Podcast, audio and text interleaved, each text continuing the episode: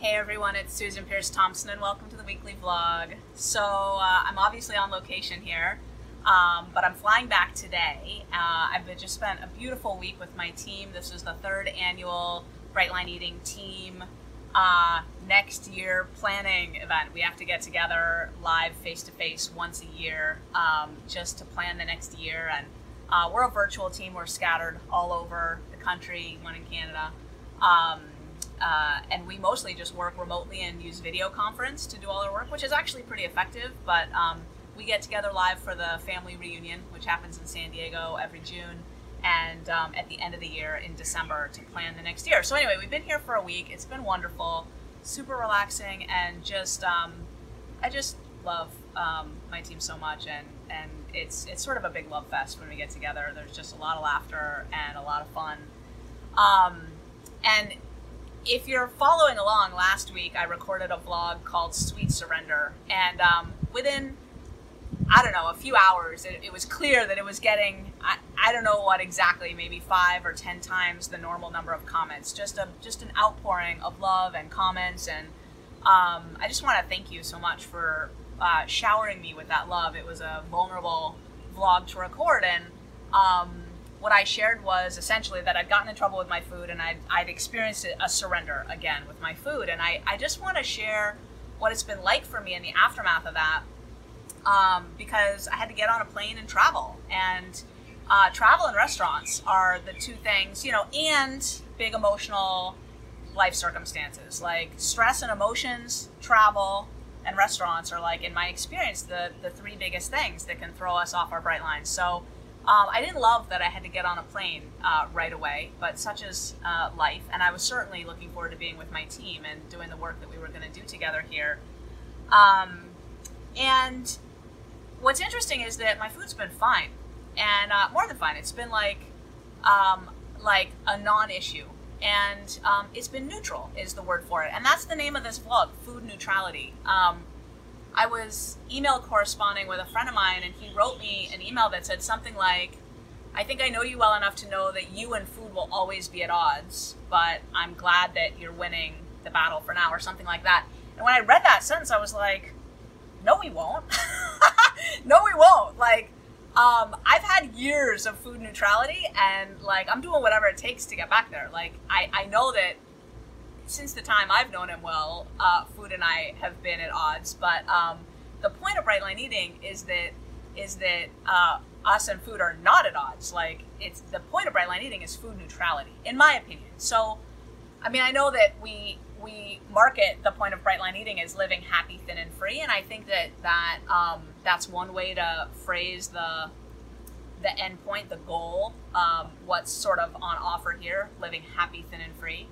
Um, I think food neutrality is, for me, it, it, it, feels like the point. And um, I just want to talk a little bit about what that means. Like, what is food neutrality? What does it mean? What does it look like? How do you get it? Who wants it? Um, I think that the higher you are on the susceptibility scale, like if you're a one on the susceptibility scale, you already have food neutrality. Like, it's your birthright. You were just given it. You don't even know what it's like to not have food neutrality. If you're a three on the susceptibility scale, you almost always have food neutrality.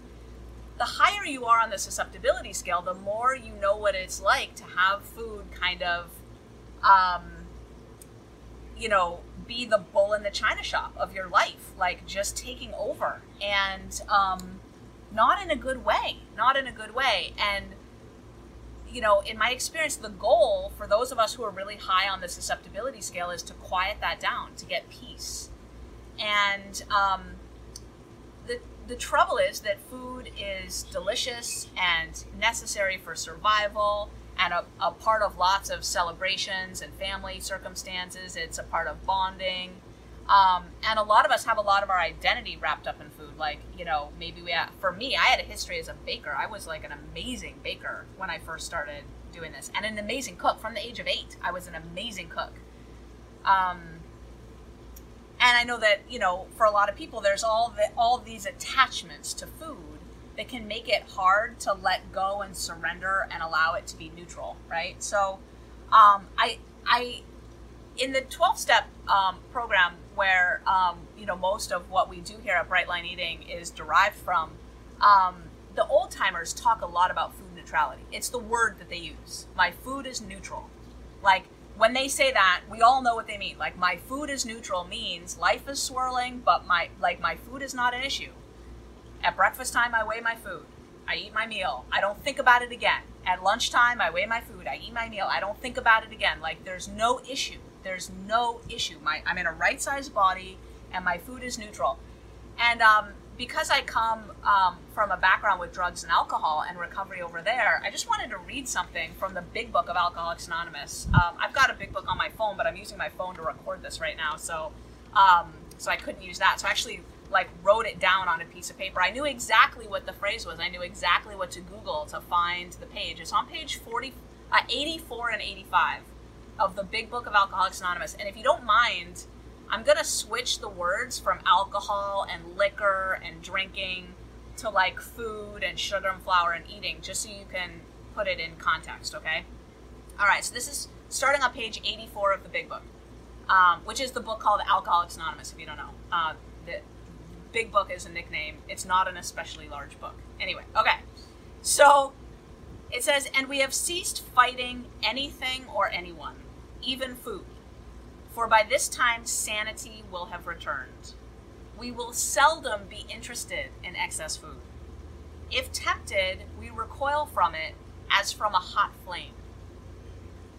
We react sanely and normally, and we will find that this has happened automatically. We will see that our new attitude toward our eating and our weight has been given us without any thought or effort on our part. It just comes. That's the miracle of it. We're not fighting it, nor are we avoiding temptation. We feel as though we had been placed in a position of neutrality, safe and protected. We've not even sworn off. Instead, the problem has been removed. It does not exist for us. We are neither cocky nor are we afraid. That is our experience. That is how we react so long as we keep in fit spiritual condition.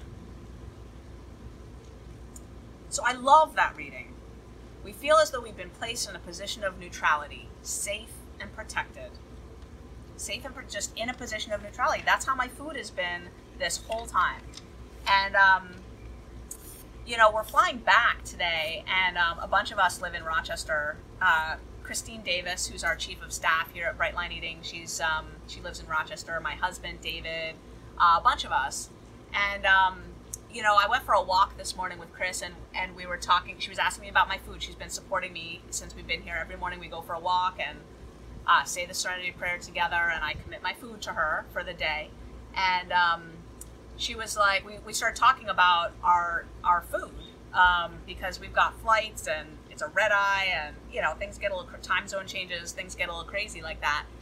And um, you know, I just want to have all my food weighed and ready when I step into the airport. Like I'm not I'm not playing with anything. Not playing, but just like I'm not leaving anything to chance to later because I'm in a state I'm so fresh off that surrender. It's like, you know, whatever, two weeks ago, that um, I don't want to um, leave anything chance. Like I want to protect my neutrality. I'm so neutral right now and it's so beautiful. Like honestly, I haven't thought about food for 10 minutes since I've been here. Like, it's just not even in my, even when I'm eating it, I'm not even thinking about it. Like, I'm just eating my food and, like, on to the next thing. There's this great saying, um, we keep our food black and white so we can live our life in living color. And, you know, since I've been here, it's just been life that's been vibrant. It's not, food, food has not been the thing. So, you know, Chris was saying, well, we got three hours in the airport, like, it's, it's dinner time, so find a meal there. And I'm like, yeah, no, I'd rather, for me, I'd rather have 14 ounces of vegetables, a protein, and a fat weighed out in my bag. She's like, that makes sense. But her, she's gonna find her meal in the airport, which I have done a gazillion times, and I've often bragged like I can get a Brightline meal in an airport at four in the morning anywhere. Like it, you know, it's not the food. The issue is like, what is it gonna take for you or for me to stay neutral at any given moment? And when you're newer or fresh off a break in the bright lines, or life is more stressful, um, or circumstances are just more pressing, sometimes there's really a lot of value in just being conservative with the food and protecting that neutrality. Um, other times, you kind of can sense, you know what, it's not my saboteur, it's really my highest self saying, I'm going to trust and I'll be fine. And I've done that a lot too and been fine with it. Um, not now, not now. I'm protecting my, my bright lines and really sort of dotting the I's and crossing the T's because I want to protect this neutrality. I know how this goes. If I protect this neutrality, it grows and gets more solid, it grows and gets more solid, and before I know it, I can travel around the world and get a meal in an airport, and it's it ain't no thing, you know. I'm I stay neutral, but like you kind of got to earn that, you know. And if food's been squirmy, squiggly, not good for a while, yeah, you kind of got to earn that back. So, um, I want to speak a little bit to folks who are like not tens on the susceptibility scale. Like if you're a little lower on the susceptibility scale, um, food neutrality might not be exactly the goal for you your goals might be to live in a right sized body and to have um, a wonderful relationship with food that feels empowering, but like you might want to focus on it a little bit more than say like I do. Like for me, my relationship with food is burned out. Like there's no part of me that wants to like ex- like carve out time in my life to explore new recipes, for example. No, like for me, that's like giving time to food that I don't want to give anymore. Like food has, I mean, okay, I'm gonna use a strong word here. Food has raped me my whole life. Like just, I, I don't even want to be in the same, like, you know, like I love my food to be delicious, but in that neutral kind of way. Like for me, chasing the like making food more sexy thing is like, it just feels like it just feels like giving points to the enemy. I'm just I'm not doing it. You know what I mean? So but I know that's not everybody's experience. And bright line eating is roomy, and we have people here from all points on the susceptibility scale. You might not have been beaten up by food the way I have. And you might be like, you know, if I could just be thin and like keep making amazing dinner, you know, food for dinner parties and stuff, like maybe that's your goal, which I think is fine. Like I got no judgment about that. I'm just speaking to the experience of people who are higher on the scale, like I am. You know, I think we all get to define what um, what the goal is. Um, I think that the way to protect food neutrality, if you decide that you want it, um, is to stay surrendered, which is hard, and just notice um, what's taking up space in your brain. Like when the loop starts of like, so let me give you an example. I remember uh, sometimes if I'm traveling, I know there's going to be a certain restaurant somewhere, and I start to think about what I'm going to order in that restaurant. It might be a month away, but I'll be in my morning meditation thinking about what I'm going to order in a restaurant a month from now. Like if you find that in your quiet moments you're thinking about say what you're gonna serve for a dinner party on Christmas or you know whatever like and you're sort of going through like mm, like that's a red flag right there. Like that's not neutrality right? When we're start like I I'm going on a Disney cruise in February with my family and I'm already thinking about the food on that cruise. Like I I so I can tell and part of me wants to like allow for a sexier meal here or a whatever there and like okay so now i'm learning something right here as i talk. Like okay keep that really simple keep that let that go. Let it go. Keep it simple. Um, yeah for me it's such a win to just live in a right sized body and have food be not an issue. There's so much life to be lived. The last thing i want to say though is that um, true food neutrality for a, for a food addict for someone who's high on the susceptibility scale is scary. Why is it scary? Because it leaves this deafening silence behind and this big empty hole from all of the hours and minutes and years and focus and around and around and around that food and weight and everything has taken up. Like, if you're like me, you know, at, at the peak of your life, 60 to 95% of your thinking was focused on what you'd eaten or not eaten, whether you were on your plan or off your plan, how much you weighed, how much you didn't weigh, how many miles, how many ounces, how many pounds, how many calories, on and on and on.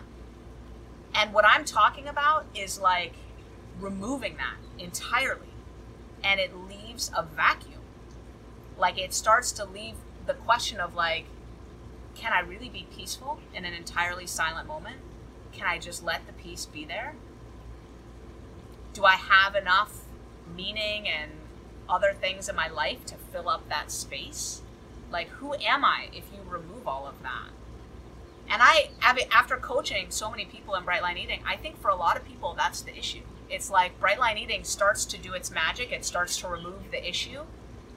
And then the unknown of the gap that's left over when the food starts to get removed is scary. And so, unknowingly, we do things to pull that problem back because it's a very familiar problem. Like, we know the deal with obsessing about that food. So, we pull the problem back. So, um, you know, inner work is the answer to that.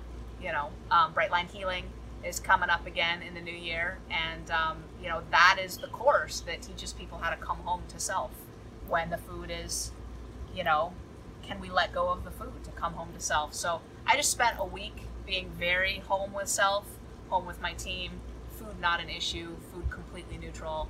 And I just wanted to share my thoughts on food neutrality. Thanks for listening. I'll see you next week.